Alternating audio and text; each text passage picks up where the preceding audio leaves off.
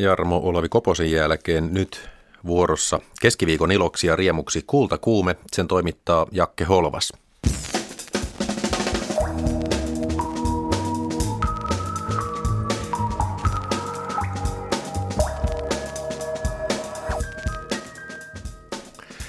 Sanaa luterilaisuus käytetään helposti yleismääreenä, mutta mitä se oikein tarkoittaa? Kultakuumeessa puhutaan tänään julkistetusta tutkimuksesta, jossa selvitetään luterilaisuutta Suomessa. Luter- luterilaisuudessa esimerkiksi työn arvo perustuu siihen hyvään, mitä se toisille tuottaa. Pitää saada tykkäyksiä, pitää saada seuraajia ja pitää tulla nähdyksi. Tätä aihetta käsittelee näytelmä nimeltä Sinuus. Tänään julkistettiin ehdokkaat lasten ja nuorten kirjallisuuden Finlandia-palkinnon saajaksi. Voittajan valitsee näyttelijä ja muusikko Vokko Hovatta. Hovatta ei kaipaa lastenkirjoihin opetusta, mutta hän toivoo, että kirja veisi lapsen ajattelua eteenpäin. Ja kolumnisti Juha Hurme pitää Kalevalaa puistattavana ja läpeensä kummallisena. Näillä aiheilla kultakuume. Tervetuloa kuuntelemaan.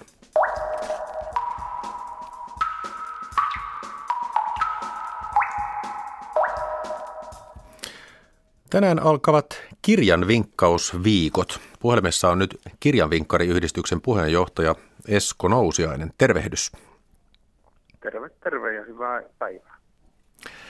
Kirjanvinkkaus on keino saada lapset ja nuoret innostumaan lukemisesta. Jos ajatellaan tuollaista vinkkaustilannetta, niin millä tavalla kirjasta kannattaa vinkata? No se kirjahan, kirjavinkkaus on esiintymistä lähinnä, että kirjavinkkauksessa ehkä tärkeintä on se vinkkari ja se vinkkarin läsnäolo. Ja kirjavinkkejähän tietenkin voi lukea ympäri nettiä, mutta me ainakin itse koen sen hyvin tärkeäksi, että se, meillä on se vinkkarin läsnäolo ja sen innostus siitä kirjasta ne välittyy sinne yleisöön ja, ja siinä tarttuu se lukuinnostus, mitä, mitä kirjavinkkauksella haetaankin, että siinä on ehkä semmoinen viestinnällisessä viestintätilanteessa, jos ajattelee, niin siinä myös sitä emootiota siirretään, innostusta, iloa, mitä sitä kirjan lukemista voi, voi saada. Eli passiivisena möllöttäjänä, jos tunkee kirjan jonkun käteen, niin sillä ei kovin suuria tuloksia saa. Esko Nousiainen, olet työskennellyt kirjastossa useamman vuoden Rovaniemellä. Keille on helppo ja keille puolestaan on vaikea vinkata? No se vähän riippuu minun mielestä vinkkaajasta, että vinkkarit, kun on erilaisia, toiset, toiset tykkää vinkata lapsille enemmän ja toiset voi kokea sen haasteelliseksi. Esimerkiksi lasten, lastenkirjoja ja miten, miten lasten kanssa ollaan, ollaan siinä. Ja taas me itse enemmän tykkään siitä, että ihan oikeastaan tuonne teini, teini-yleisö ja sen ammattikoululaiset, kun olen vinkannut, vinkannut aikana, niin, niin minä taas koen sen paljon mielekkäämmäksi, että se on tuota, minun mielestä, minun mielestä mukavin yleisö. Ja osaa taas sanoa, että ei missään nimessä ammattikoululaisille ala vinkkaamaan. Ihan tosi. Se, se, joo, joo, no se on pelottava tilanne, kun vielä on tuota, siellä on vähän varttuneempia. Kyllä me senkin ymmärrän, että siis siinä saattaa tulla vähän enemmän semmoisia suorituspaineita tai esiintyjälle jonkinlaista, jonkinlaista painetta, mutta se, se niin riippuu, riippuu siitä vinkkaajasta. Ja sen takia onkin hyvä, että on erilaisia vinkkaajia eri ikäryhmille. Ja moni vettää kyllä ihan, ihan tuota, ykkösestä lukio, lukioikäisiin asti että, ja aikuiset siihen päälle. Että ei ole sillä lailla erottele hirveästi niin yleisöjä. No varmasti pitää huomioida myös se vinkkauksen kohde, siis lapsi tai nuori ihmisenä ja se, mistä hän on kiinnostunut, niin jos nyt esimerkiksi näille ammattikoululaisille vinkkaat kirjaa, niin mitä se sitten tarkoittaa? No vinkkaajahan, tuota, kun lukee kirjaa, niin aina vähän siinä pyrkii, pyrkii hahmottamaan sitä, että miten tätä voisi vinkata ja kelle tätä voisi vinkata. Ja ehkä me itse, itse olen vähän semmoista, mikä minua olisi puhutellut mahdollisesti siinä iässä. Ja myöskin on, itselläni on, on semmoisia kirjoja, mitkä on tuota, vähän semmoisia ravistelevia aiheita. Että... Kerro yksi vinkki. Joo, no esimerkiksi Sami Lopaakan Marraskirja olen tässä viime aikoina aika hyvin, hyvin vinkkailu. Eli Marras kertoo oululaisen heavy metal yhtyeen Euroopan rundista ja siitä, kuinka se ei ole niin glamuurista kuin luulisi. Se on tuota, aika rankka, rankka kirja, rankkoja teemoja siinä, mutta mikä siinä kirjassa on erinomaista on se kieli, mitä Lopakka käyttää. Että Lopakka, joka on suomen kielen maisteri ja myöskin tuttu tuolta sentenset ja kursyhtyeistä, niin tuo siihen sillä kielellä semmoista kauneutta siihen, siihen aika rosoisen ja rankkaan tarinaan. No tuon kirjavinkin voi lähettää siis ystävälle, koululuokalle, opettajalle, kirjailijalle tai jopa kuntapäättäjälle, mutta tänä vuonna vinkkiä ei lähetetä somen tai sähköpostin kautta, vaan postikortin avulla. Mitä varten? No tuota tosiaan tämä vinkkausviikot on aina perinteisesti meidän yhdistyksessä ollut, ollut tässä, kun nämä lasten ja nuorten Finlandia-ehdokkaat julkistetaan ja päätetään sitten, kun voittaja julkistetaan, niin tänä vuonna tosiaan ajattelimme tätä postikorttitempausta, eli tosiaan, jos, jos somessa tai internetissä, siellähän on hirveästi tekstiä hirveästi vinkkejä, hirveästi arviointeja, niin se linkki voi, voi ehkä hukkuakin sinne informaatiotulon alle, mutta postikorttihan se on fyysinen kappale ja se on nimenomaan osoitettu sinulle, niin siinähän tulee semmoista tärkeää ja, ja, tuota, ja kun se on fyysinen kappale, niin se on tuota, tosiaan niin välttämättä huku niin helposti sinne. Ja tuo ehkä nykypäivänäkin, kun postikortteja lähetetään vähemmän, niin kirjoitakin lähdetään vähemmän, niin tuota, vähän erilaista. Totta. Ihan hyvä idea. Tosiaan siinä saa itsekin harjoitella vähän sitä kirjoittamisverbaliikkaa, kun aika rajattuun tilaan täytyy pistää tekstiä ja kirjavinkki. Kiitos kirjavinkkari-yhdistyksen puheenjohtaja Esko Nousiainen. Joo, kiitos. Ja haastan tässä kaikki kirjastot ja koulut ja vinkkarit mukaan meidän tempaukseen. Haaste lähti siinä, kiitos. Ja tosiaan kirjavinkkausviikot kestävät kolme viikkoa tästä päivästä eteenpäin. Ja jatketaan kirjateemalla. Näyttelijä ja muusikko Vuokko Hovatta päättää vuoden 2016 lasten ja nuorten kirjallisuuden Finlandia-palkinnon saajasta. Kuutakumeen Anna Tulusto tapasi Hovatan eilen. Hovatta ei vielä tuolloin tiennyt esiraadin valinnoista – Hovatta on paitsi näytellyt lapsille ja nuorille viimeksi Laura Ruohosen näytelmässä Yökyöpelit, myös lukenut lapsille niin omilleen kuin omalleen kuin muidenkin lapsille. Hovatta on esimerkiksi lukenut äänikirjoiksi Sinikka ja Tiina Nopolan Heinähattu ja Vilttitossu kirjoja. Ääneen lukeminen on tärkeää, mutta miten lapsille kannattaa lukea?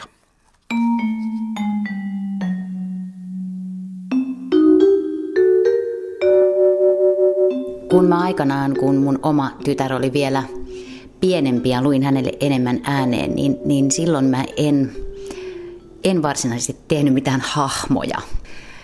Mutta se, se ehkä poikkeaa se tilanne, sit, kun lukee äänikirjoja siitä omalle lapselle lukemisesta sillä, että esimerkiksi kun mä oon lukenut Sinikka ja Tiina Nopolan lastenkirjoja, niin jotenkin tuntui siltä, että se on kuulijan kannalta selkeyttävää, että niillä hahmoilla on erilaiset äänet, että kuulijan on helpompi seurata sitä tarinaa. Että tietenkin siinä sitten kertojan ääni sitten, että se eroaa ikään kuin niistä hahmoista. Jotenkin ne alkoi vaan ne hahmot puhua ja niille tuli semmoinen ihan fyysisesti erilainen suussa eri, erilaiselta tuntuva muoto niille eri hahmoille. Ja Viltti Tossu oli vähän äänisempi kuin Heinähattu, joka on sitten vähän tämmöinen neutraalimpi hahmo.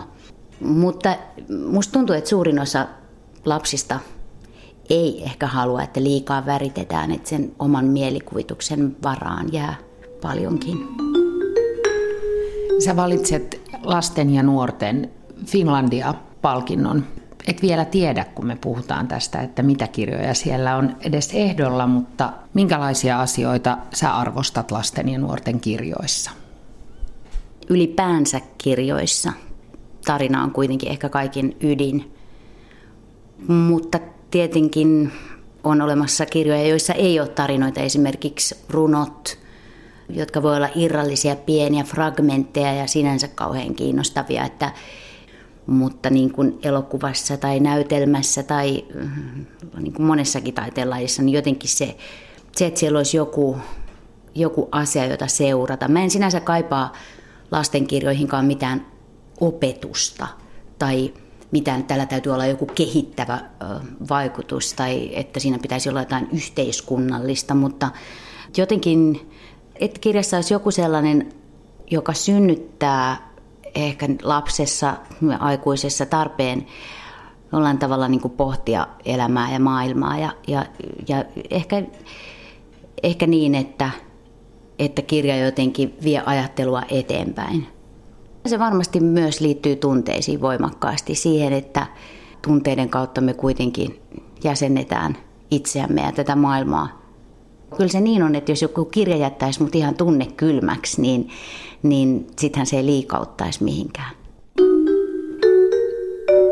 Joudut tässä diktaattorin asemaan. Jännittääkö se? Jännittää siinä mielessä, tietysti nyt tällä hetkellä jännittää eniten se, että mitä kirjoja on valikoitunut meillä kuitenkin perinteisesti on julkaistu tosi tasokasta lastenkirjallisuutta, joten varmasti tehtävä ei tule olemaan helppo. Mutta mä odotan hurmioituvani.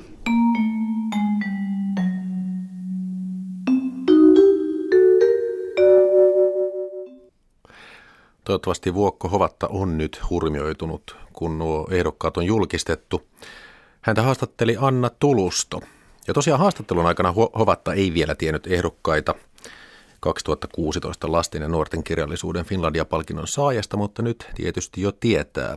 Tänään kuusi ehdokasta on julkistettu ja ne ovat Katri Kirkkopellon Piki, Leena Frölander Ulfin Minä muru ja metsä, Sanna Iston Maan alaiset, Juuli Niemen Et kävele yksin, Siri Kolun Kesän jälkeen kaikki on toisin sekä Seita Vuorelan Lumi – Seitä Vuorolan kirja julkaistiin postuumisti toisin sanoen kirjailijan kuoleman jälkeen. Ja tuo lasten ja nuorten kirjallisuuden Finlandia-palkinto on suuruudeltaan 30 000 euroa. Voittaja julkistetaan 24. marraskuuta.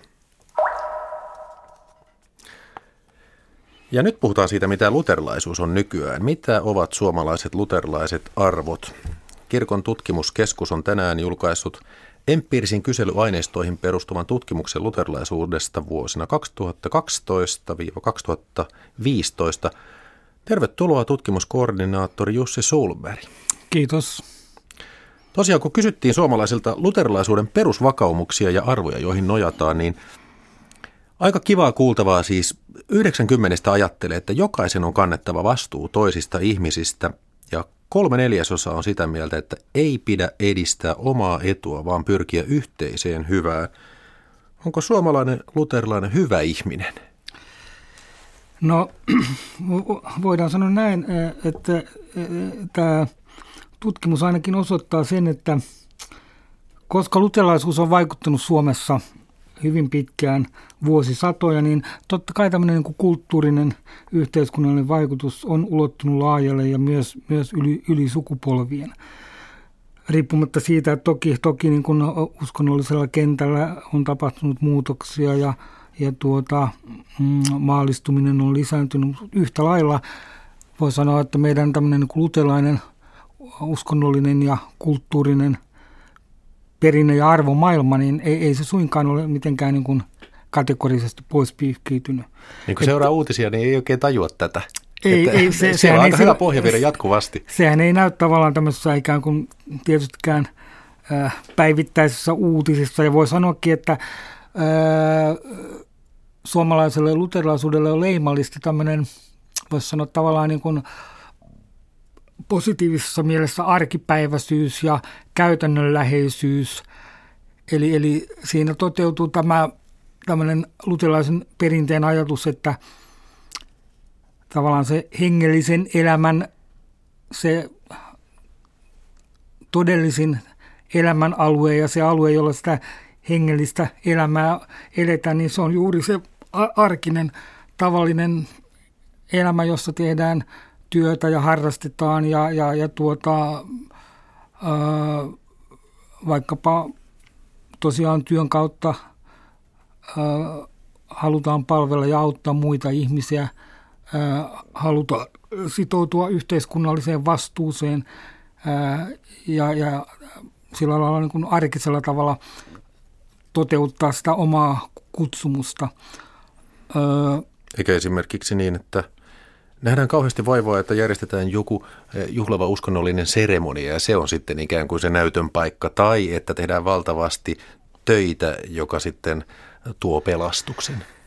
Joo, voisi sanoa, että tavallaan, tavallaan se luterilaisuuden semmoinen erityispiirre, joka ja silloin reformaation syntyaikoina oli hyvin radikaali ajatus. Ensinnäkin ajatus tästä niin kuin kahden regimentin erottamisesta, eli on, on, on maallinen elämänalue ja, ja sitten on hengellinen elämänalue.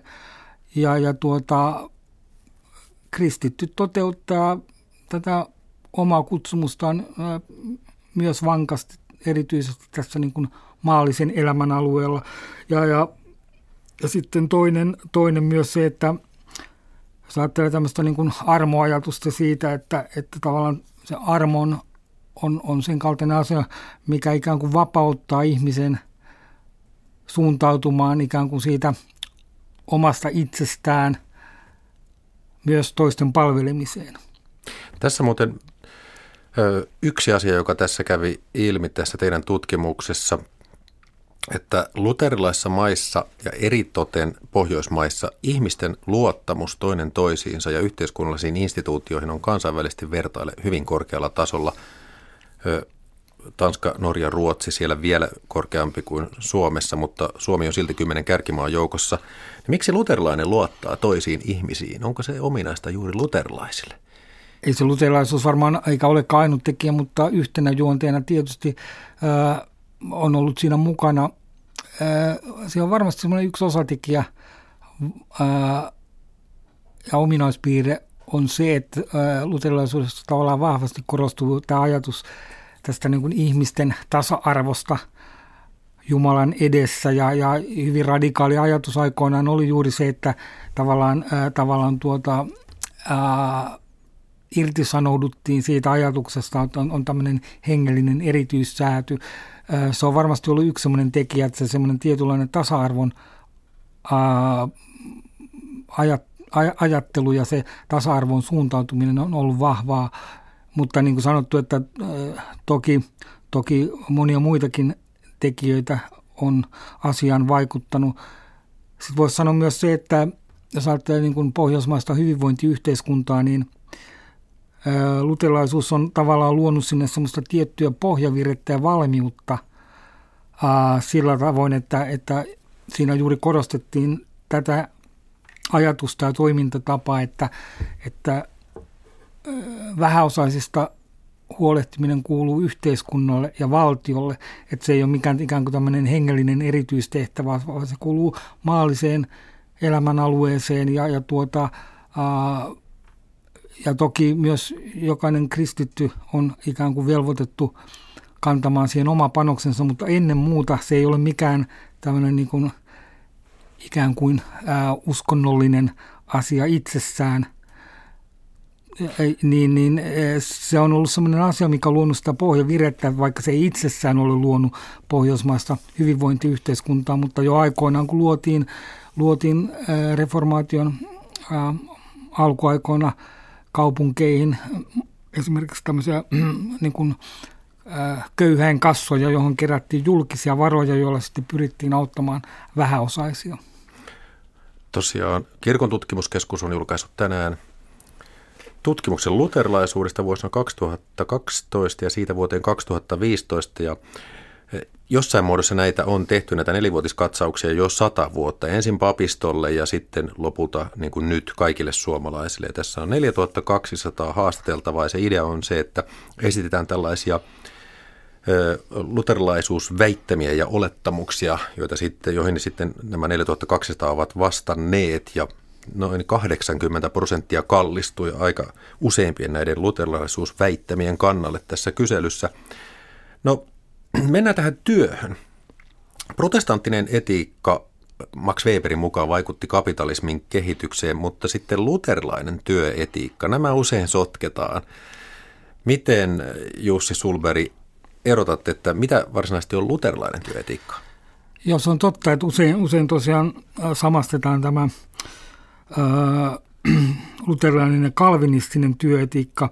Äh, kun kalvinistisessa työetikassa tavallaan on korostunut tämän kaltainen ajattelutapa ja teologia, että tämä niin kuin työ ja työssä menestyminen mittaa myös jotenkin sitä, että kuuluuko ihminen valittujen joukkoon, ja, jotka, pelastuvat. Ja, jotka pelastuvat ja ikään kuin tämä työ ja siinä menestyminen on jonkinlainen mittari sille, että, että tuota, on, on, on, on sitten myös niin kuin tässä pelastettujen joukossa.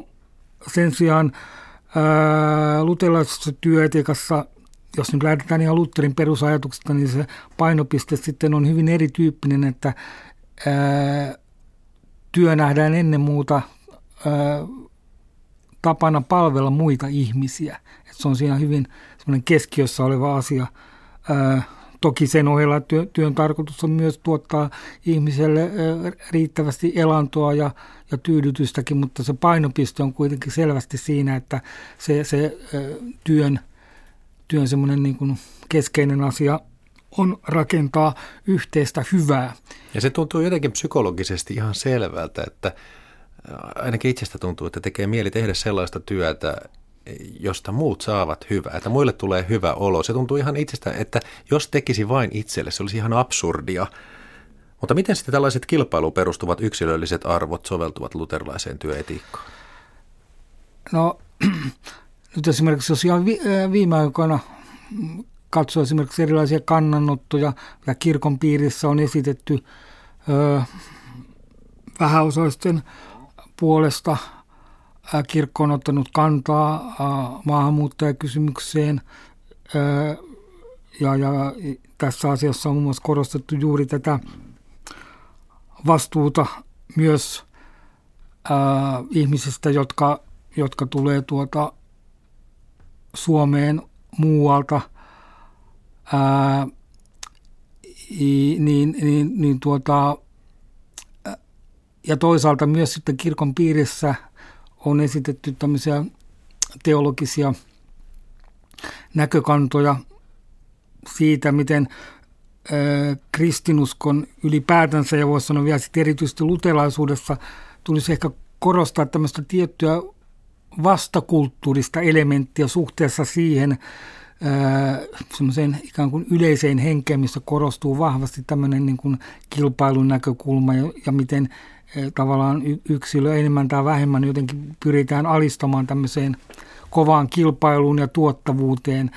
Ja, ja, ja tuota, ää, Eli voisiko sanoa, että työ on ikään kuin henkilökohtaisesti tärkeää, mutta ei menestysmielessä? Ei, ja, ja kaiken kaikkiaan Suomessa sanotaan tämmöinen tiukempi niin, kuin niin sanottu menestysteologia ei ole koskaan saanut mitään niin kuin tämmöistä laajaa kannatusta, että, että tuota, tältä osin suomalaiset on, on, on jotenkin ollut hyvin semmoisia niin jalat maassa olevia tämän asian suhteen.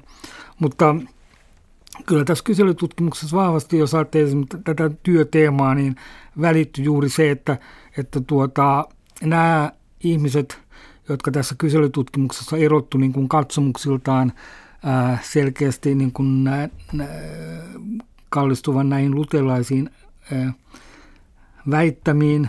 väittämiin, jotka edusti tämmöistä niin kuin lutelaista katsomusta. Tässähän ei sinänsä mitattu tämmöistä niin kuin teologista oikeaoppisuutta. Hmm. Mutta joka ta- enemmänkin sitä asennetta ja arvomaailmaa. Arvomaailmaa ja asennetta kyllä. E, niin nämä ihmiset, jotka, jotka tuota,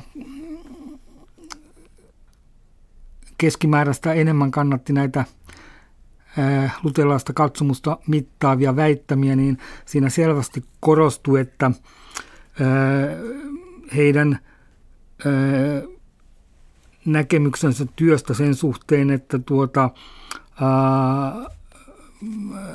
on tärkeää, että työn avulla voi palvella ja auttaa toisia – työ on kutsumustehtävä, elämäntehtävä, niin, niin tuota, nämä ihmiset selvästikin kannatti vahvemmin näitä näkemyksiä kuin sitten verras muihin suomalaisiin.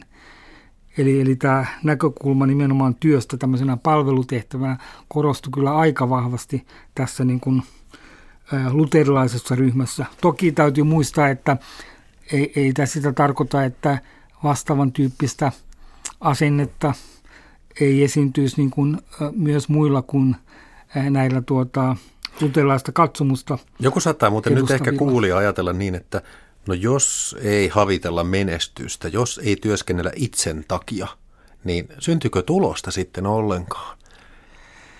Jussi Sulberg, mitä sanot sellaiselle? no, tämä on tietysti... Mm, Tuolla on 80 prosenttia suomalaisia, luterilaisia, jotka tekevät luterilaisen työetiikan mukaan, niin seuraako tästä se niin, että yhtäkkiä mitään ei tapahdu?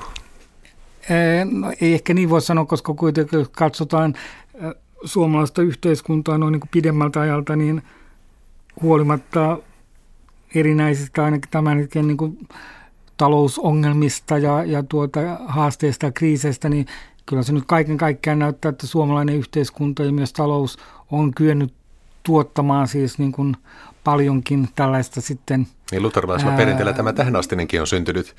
Voi sanoa tämmöistä niin kuin yleistä hyvää paljonkin. Ää, ja, ja niin kuin sanoin, että yhtenä juonteena luterilaisuus on, on tuonut oman panoksensa tähän pohjoismaiseen hyvinvointiyhteiskuntaan, mutta toki siellä on muitakin tekijöitä – paljon. Otetaan yksi tyystin toinen teema tuosta tutkimuksesta. Siinä nimittäin kävi tällainen ilmi, että suomalaisista lähes kolme neljäsosa on agnostikkoja. Moni ei ehkä tiedä, mitä tämä sana tarkoittaa, mutta siis 71 prosenttia, sanotaan nyt se, on sitä mieltä, että kukaan ei voi tietää, mitä kuoleman jälkeen tapahtuu. Se on siis agnostikon näkemys. Minkä tyyppistä hengellisyydestä tämä kertoo, Jussi Sulberg? Tämä oikeastaan agnostikko on ehkä yleisemmin tarkoittaa siis sitä, että henkilö, joka ylipäätään on sitä mieltä, että ei voida tietää, että onko Jumala olemassa vai ei. Että se tavallaan niin kuin, äh, viittaa enemmänkin siihen. Toki voi sanoa, että tässä kun on tämä kuolemaan liittyvä kysymys, että siinä on tämmöinen agnostinen asenne tämän asian niin. suhteen. Joo, tuo on mielenkiintoinen. Ää, ää, toki se kertoo varmasti siis ihan yhteiskunnan siis maallistumisesta siinä suhteessa, että selkeästi tämmöiset ikään kuin uskonnolliset näkemykset, jotka jo selvästi viittaa tällaisiin ää, kokemuksiin, näkemyksiin yliluonnollisesta todellisuudesta ja sen jotenkin linkittymisestä sitten tähän niin kuin, perusolemiseen, että tavallaan niiden, niiden merkitys ja rooli on vähentynyt. Ja siellä tosiaan oli vielä sit, Lisäksi niitä, jotka ajattelevat, että kuolema on kaiken loppu. Heitä Suomessa on kaksi viidestä, 39 prosenttia. Niin, ja varmasti osaltaan, jos ajattelee sitten tämmöinen vaikkapa, öö, voisi sanoa ehkä maailman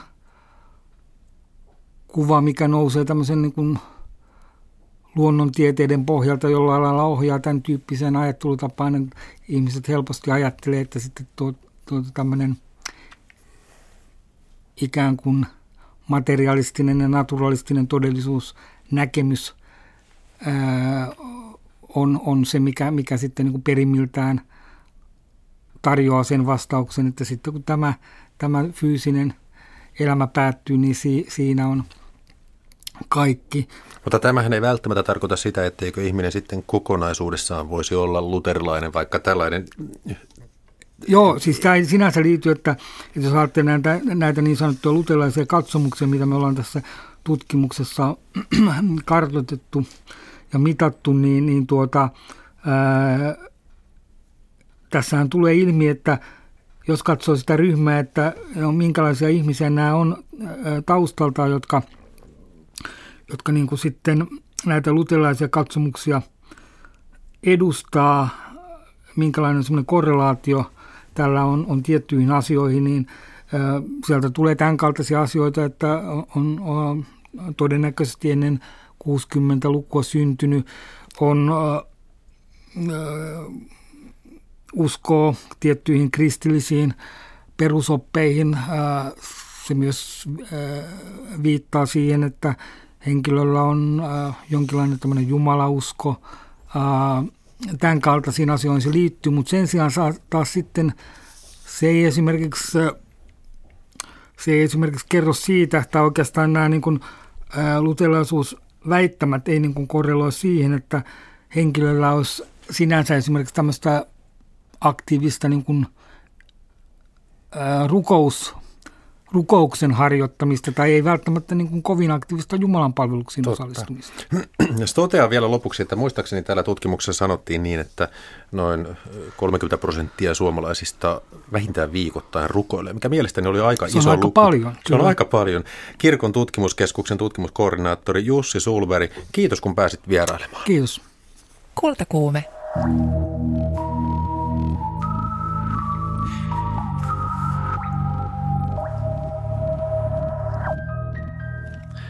Näyttelijät Anna-Maija, Anna Paavilainen ja Marja Salo sekä valokuvaaja Mitro Härkönen ja maskeeraaja Tuire Kerälä pitävät Mitä tuijotat nimisiä työpajoja. Niissä pohdittiin ihmiskuvaa, mediaa, fotosoppia, selfieitä, minuutta ja sinuutta. Ja näiden pohdintojen pohjalta syntyi Suomen kansallisteatteriin näytelmä Sinuus, joka käsittelee nähdyksi tulemista. Näytelmän päähenkilöt Didi ja Koko perustavat blogin, haluavat seuraajia ja tykkäyksiä, niin kuin moni meistä. Meillä ei yhtään seuraajaa. Miten mä voin riittää itselleni, jos mä riitän tälle maailmalle, jossa mä elän? Me kuollaan. Me kuollaan kaikki. Meidän aika vaan loppuu. Apua! Me kuollaan! Meitä ei ole enää kohta olemassa. Mä oon itse aika. Paljon sosiaalisessa mediassa ja niin kuin tykkään olla, tai olla siellä tykkääminen tai kiinnostavana oleminen tai itsensä brändääminen, niin se, niin kuin, että se on tässä ajassa muutenkin, että se ei ole silleen, että okei, paha Facebook tai paha Instagram.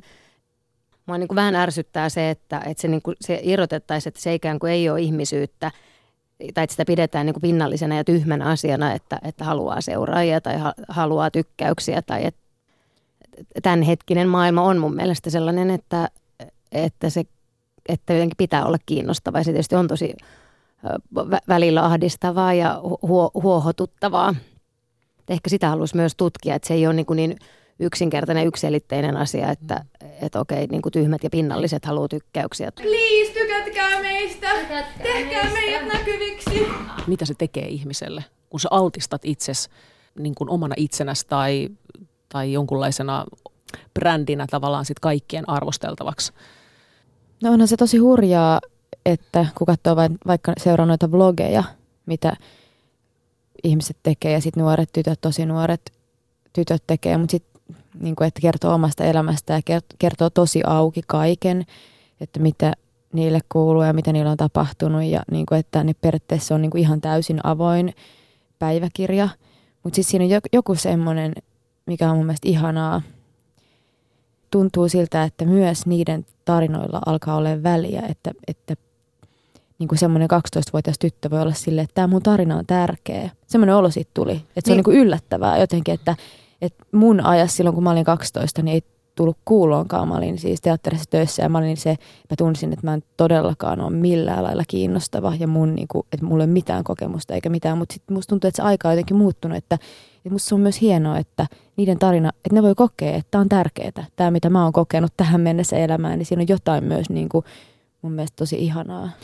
tai mä ainakin ajattelen, että in- internet on sananvapauden kannalta hyvä asia ja että, että on nimenomaan kaikki saa kertoa niitä tarinoita ja se niin kuin, ei, ole, ei ole enää sillä tavalla, että joku ihminen päättää, että näin, tai totta kai edelleen on, että mitkä asiat on kiinnostavia, mutta että sitä niin kuin tarjontaa tavallaan on enemmän ja että se ei niin kuin, se, että, että nuoret tytöt lait, laittaa kuvia, jossa, jossa ne, tota, niillä on jotain paljastavaa ja jollekin tulee siitä seksi mieleen, niin se on vähän myös ka- katsojassa, mm. katsojassa se vika, että ei se niin kuin, tai, ainakin mä haluaisin niin kuin jotenkin purkaa sitä kaksinaismoralismia, että, että se nyt on niiden nuorten tyttöjen vika, että ne niin kuin jotenkin tyrkyttäisi itseään, koska tämä, niin kuin, että me kaikki tehdään sitä niin kuin ihan samaa. Ja, ja sillä niin kuin sa- samalla ihomäärällä mainostetaan kaikkea. Me nähdään koko ajan tosi paljon mainoksissa paljasta ihoa, niin se on niin kuin hassua se kaksinaismoralismi, että sitten yhtäkkiä se, että joku tyttö, joka ottaa itsestään kuvan, niin sit se on, niin kuin, se on nyt yhtäkkiä väärin. se on vaikea juttu, koska tietyllä tavalla mi- pitäisikö sen 12-vuotiaan tytön tietää ja sanoa, niin kuin olla vastaan sille maailmalle, jonka se näkee ympärillään, että joka paikassa on vaan kuvia niin kuin kauniista naisista ja niin kuin paljastavia kuvia, niin sehän vaan niin kuin monistaa sitä kuvastoa. Sitten tulee semmoinen olo silleen, että näin mut halutaan nähdä. Mm. Eihän sen tytön pitäisi niin kuin olla siellä niin kuin barrikaadilla tai ymmärtää siis 12-vuotiaana, että nyt vitsi, että tämä on väärin, vaan niin kuin niiden, se, joka sitä myy ja sitä kuvastoa luo, niiden aikuisten ihmisten pitäisi niin kuin muuttaa sitä kuvastoa ja alkaa näyttää enemmän kaiken ikäisiä ihmisiä, niin että me totuttaisiin siihen. Kyllä, mutta ehkä tällä esityksellä, että ei ehkä osata vastauksia antaa tai näyttää, että miten voisi olla toisin, mutta, tai ehkä vähän sen osataankin, mutta, mutta, tota, mutta ennen kaikkea ehkä niin kuin herättää vaan, herättää näitä kysymyksiä ja, ja niin kuin, että voiko katsoa toisin ja olla tavallaan tietoinen siitä, että miten katsoo. Tässä näytelmän äh, päähenkilöinä on äh, tällaiset henkilöt kuin Didi ja Koko. Äh, keitä nämä on? No tässä kävi sillä tavalla, että silloin kun me ruvettiin tätä, tätä tekemään ja kirjoittamaan ja niin kuin pohtimaan tätä, että miten yritetään tavoitella jotain ihanne minä ja se, se ei niin kuin ikinä valmistu, mitä me odotetaan, milloin me ollaan valmiita. Niin, niin sitten me pian huomattiin, että kun meitä on kaksi ihmistä, niin tuli kuuluisa klassikkonäytelmä mieleen – uh, Waiting for Godot, Godota odottaessa Samuel Beckettin näytelmä. Ja me sitä ruvettiin niin kuin miettimään, että jos sen voisi vaikka päälle kirjoittaa. Mutta tässä kävi sellainen, tuli, tuli tieto, että sitä ei saa naiset esittää niitä Didia ja Gogoa, että Beckettin perikunta valvoo, että, että se pitää tehdä niin kuin se on tehty. Ja niitä rooleja ei saa vaihtaa, naiset ei saa esittää näitä ihmisiä, jotka edustaa ihmisiä. Tuo on kiinnostavaa, siis millä he perustelevat sitä? No siinä on myös se, että lusikka ei saa olla haarukka, mutta siis että et se on tosi tiukkaa, mutta nainen ei voi olla ihminen siinä. No näistä tuli kuitenkin sitten teidän näytelmän päähenkilöitä näistä Didistä niin. ja kokosta. No me tehtiin siitä sitten, me, meidän piti sitten kirjoittaa oma näytelmä, kun ei Becketin näytelmää voitu tehdä, niin mä sanoisin, että ne on tämän nyky, nykyajan naisia, jotka rimpuilee rimpuilee siinä niin kuin ristitulessa, että miten, miten, elää, miten elää tässä tämänhetkisessä maailmassa. Ja ehkä niissä niin ulkonäköpaineissa ja, ja kiinnostavuuspaineissa. Ja, mm. ja sitten siinä vanhenemisen paineessa myös tietyllä tavalla siinä, että, että jossain vaiheessa katoaa, kun on esim. 40, niin sitten niinku katoaa vaan mediasta, että aika loppuu, ei ole enää aikaa. Kukaan ei enää halua seuraa, sä et ole enää kiinnostava sen jälkeen, kun sä oot 40. Yli 40 naisia näkee mediassa hirveän vähän. Mm. Mutta onko tämä tämmöinen niin naiskysymys nyt? Että onko tämä niin kuin, äh, nyt on puhuttu paljon nuorista naisista, naisista. Miten, miten niin kuin miehet, miten miehet tähän jotenkin tähän kuvioon nyt niin kuin asettuu siis No tämä, tämä ehkä nyt toi, siitä aikaisemmin niistä tarino, tarinoiden, että keiden tarinoita saa kertoa. Että tietenkin me molemmat ollaan ei enää niin nuoria naisia, mutta 30 ja 40 välillä olevia naisia, niin tietysti me niin kuin katsotaan maailmaa täältä niin kuin meidän vinkkelistä käsin, että se niin kuin sitä kautta, siksi tässä nyt varmaan, koska on Naisista kokemusta, kerrotaan. niin, että on kokemus nuorena naisena olemisesta. To, toki voi, voidaan myös puhua, että on kokemusta nuorena ihmisenä olemisesta, mutta mutta että miten miehet tähän liittyy, niin, niin paljonkin, paljonkin liittyy, tai että niin kuin ka- kaikki ihmiset, että mutta et, tavallaan haen sitä, että onko siinä niin kuin miehille tai pojille niin kuin samaistumispintaa näissä samoissa kysymyksissä, koska eikö tämä ole kuitenkin aika sellainen niin kuin, tällainen onhan, seuraajien ja, ja tykkäysten ja niin kuin Mutta onhan tuo pohdinta niin kuin se, että onko kiinnostavaa, mikä on kiinnostavaa ylipäätään, miten niin kuin toi itsensä brändääminen, niin kyllähän se koskee ihan kaikkia – ja koko toi niin kuin, niin kuin vlogien ja blogien ja somen maailma, niin onhan se niin kuin koskee ihan kaikkia ihmisiä, mutta me nyt vaan käsitellään sitä naisen näkökulmasta. Olisi vähän hassua, että jos me käsiteltäisiin sitä miesten näkökulmasta. Että, Mikä niin. ihmisiä kiinnostaa? Syyskuussa 2016, mikä on pinnalla? Ää, pitää olla persoonallinen, mutta ei liikaa. Jos erottautuu liikaa, niin on ja se ei ole kiinnostavaa te haitte sellaista niin kuin armollista katsetta ja sitä, että voisi olla vähän lempeämpi itselle ja voisi olla vähän toisille. Mikä siinä on niin vaikeaa?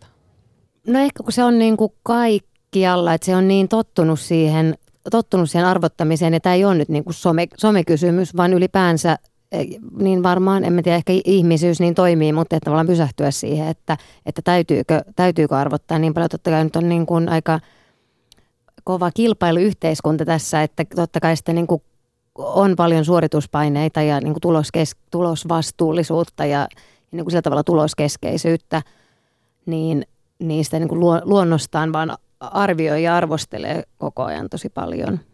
Niin sitten ehkä tämä meidän esitys niin kuin pysä, pysäyttää ky- kysymään, että, että voinko jossain hetkessä, voinko jättää silleen, voinko antaa olla, voinko katsoa armollisesti, että pitääkö koko ajan arvottaa kaikkea. Me ollaan harjoiteltu tuota Annan kanssa nyt viime keväästä lähtien silleen niin kuin tietoisesti tehty sitä myös omassa elämässä. Ja mä oon ainakin huomannut sen, että, että se on itse asiassa hirveän niin kuin hyvä kikka silleen saada ihmiset myös toimimaan paremmin sun kanssa, että jos jotenkin joku hiertää, niin jos sä vaan yhtäkkiä alat kääntää sitä siihen suuntaan enemmän, että yrittää vaan hyväksyä ja antaa niin kuin toisen olla, mikä se on, niin kuin tietoisesti silleen, vaikka se voisi ärsyttää itteensä, antaa sitä huomioon, eikä niin kuin mene poispäin, vaan menee kohti. Siitä luottamuksesta, jostain siitä, niin se niin kuin alkaa, se ihminen avaa sulle paljon enemmän, se niin kuin antaa, kun sä annat toiselle, niin se, se saat takaisin. Niin se vaan niin kuin toimii, se on ihmeellistä, mutta sitä voi tehdä myös niin kuin ihan täysin tietoisesti Mulla on yksi esimerkki, siis ihan sellainen se, niin kuin, no mä en tiedä miten tämä aukeaa sellaisille ihmisille, jotka ei esimerkiksi näyttele, mutta öö, mä näyttelin yhden ihmisen kanssa. Se tuntui, että se ei vaan niin kuin yhtään aukea tai että se ei tuntunut niin kuin hyvältä ja se ihminen tuntui, että se on... mä. Et ollut sinä. sitten sitten mä vaan päätin, että, että mä en niin kuin, että musta tuntuu, että se ei, ei tykkää musta. Mä ajattelin, että mä menen vaan nyt kohti, että mun on pakko yrittää saada toi jotenkin niin kuin – niin kuin tykkäämään musta tai jotenkin, tai että mun pitää saada sit, niin kuin, yhteys siihen, että muuten tästä ei tule mitään. Niin sitten mä aloin tekemään sitä, että mä vaan sanoin, että vaikka mä menen vessaan ja samalla vaan sille hipasin olkapää tai sille, että, niin kuin, että, että niin kuin näyttää isom, isommalla eleellä tai kun puhuu, niin katsoo silmiin ja sitten kun hän puhuu, niin tietoisesti kuuntelee loppuun, niin kuin, että tekee sen ne asiat niin kuin tietoisesti, vaikka siinä on jotain välissä. Niin sitten yhtäkkiä se oli ihan mieletöntä, miten se aukesi ja sitten yhtäkkiä niin kuin se oli niin kuin ihan kuin semmoinen taikatemppu. Se vaan alkoi toimimaan, se ihminen alkoi luottaa muuhun. Ne on niin kuin enemmän jotain semmoisia tavallaan mikrotekoja tai, tai sellaista jotain jonkun asian toistamista tai harjoittamista, että ehkä silloin ton, niin kuin armo, että voiko sitä armollista katsetta harjoitella ja että siinähän niin kuin tarvii olla saman tien hyvä, vaan, vaan jotenkin se, että se mitä niin kuin tekee, tekee ja toistaa, niin se niin kuin alkaa luoda jälkeä maailmaan tai että olet sitä, mitä harjoitat. Jos päivittäin, päivittäin harjoittaa armollista katsetta, niin se, se niin kuin polku alkaa muodostua. Tuossa jutussa oli mainiota se, että on paine olla erilainen, mutta söpösti ja maltillisesti keskitien erilainen. Jos on liikaa erilainen, on hullu. Toimittaja edellä oli Anu Heikkinen. Kultakuume.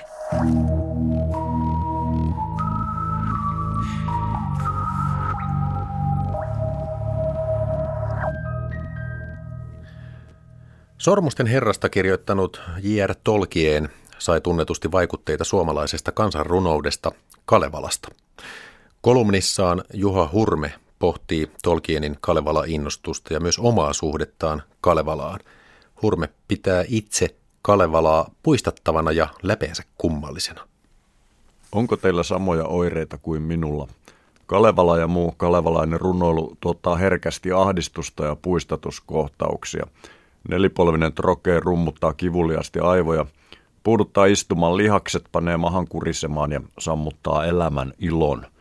Näin sen olen lähes koko elämäni ajan kokenut. John Ronald Royal Tolkien paransi minut kerralla näistä vaivoista. Ja äsken julkaistiin suomeksi Tolkienin Kullervon tarina vuoden 1914 paikkeelta yli 20 vuotta ennen Sormusten herraa. Kullervon tarina on aloittelevan kirjailijan ja kielitieteilijän keskeneräinen räpellys ja sellaisena kiintoisa vain Tolkienin uskollisimmille faneille sekä tietysti meille suomalaisille. Varsinainen jymyjuttuja parantava troppi on teokseen kahtena versiona liitetty parikymppisen kirjailijan railakas luento luonnos Kalevalasta ja suomalaisesta kansan runoudesta.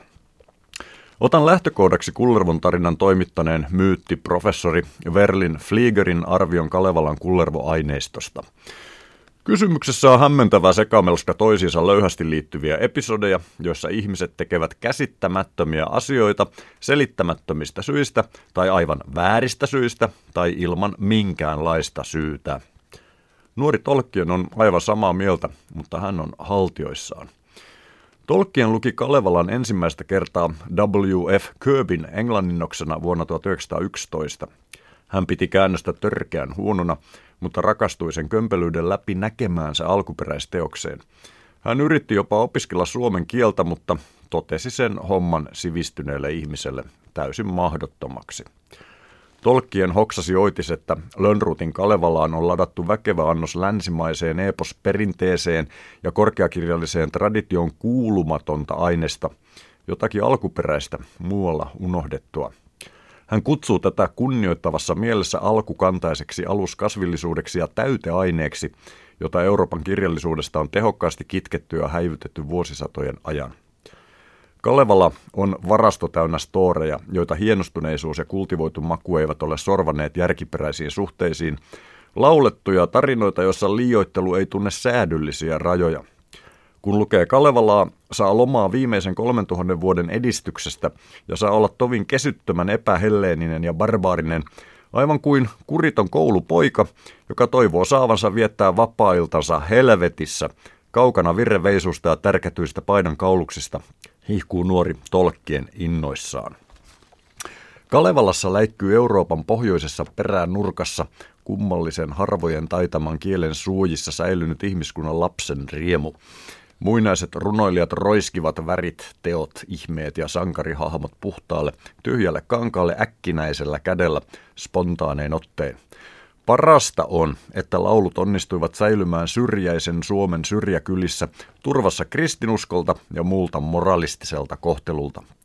Kristinuskon hengestä kokoelmassa ei ole mitään, kuten jokainen voi todeta vertaamalla kertomusta Marjatasta ja Puolukasta raamatun neitsyt Marjan neitseelliseen sikiämiseen.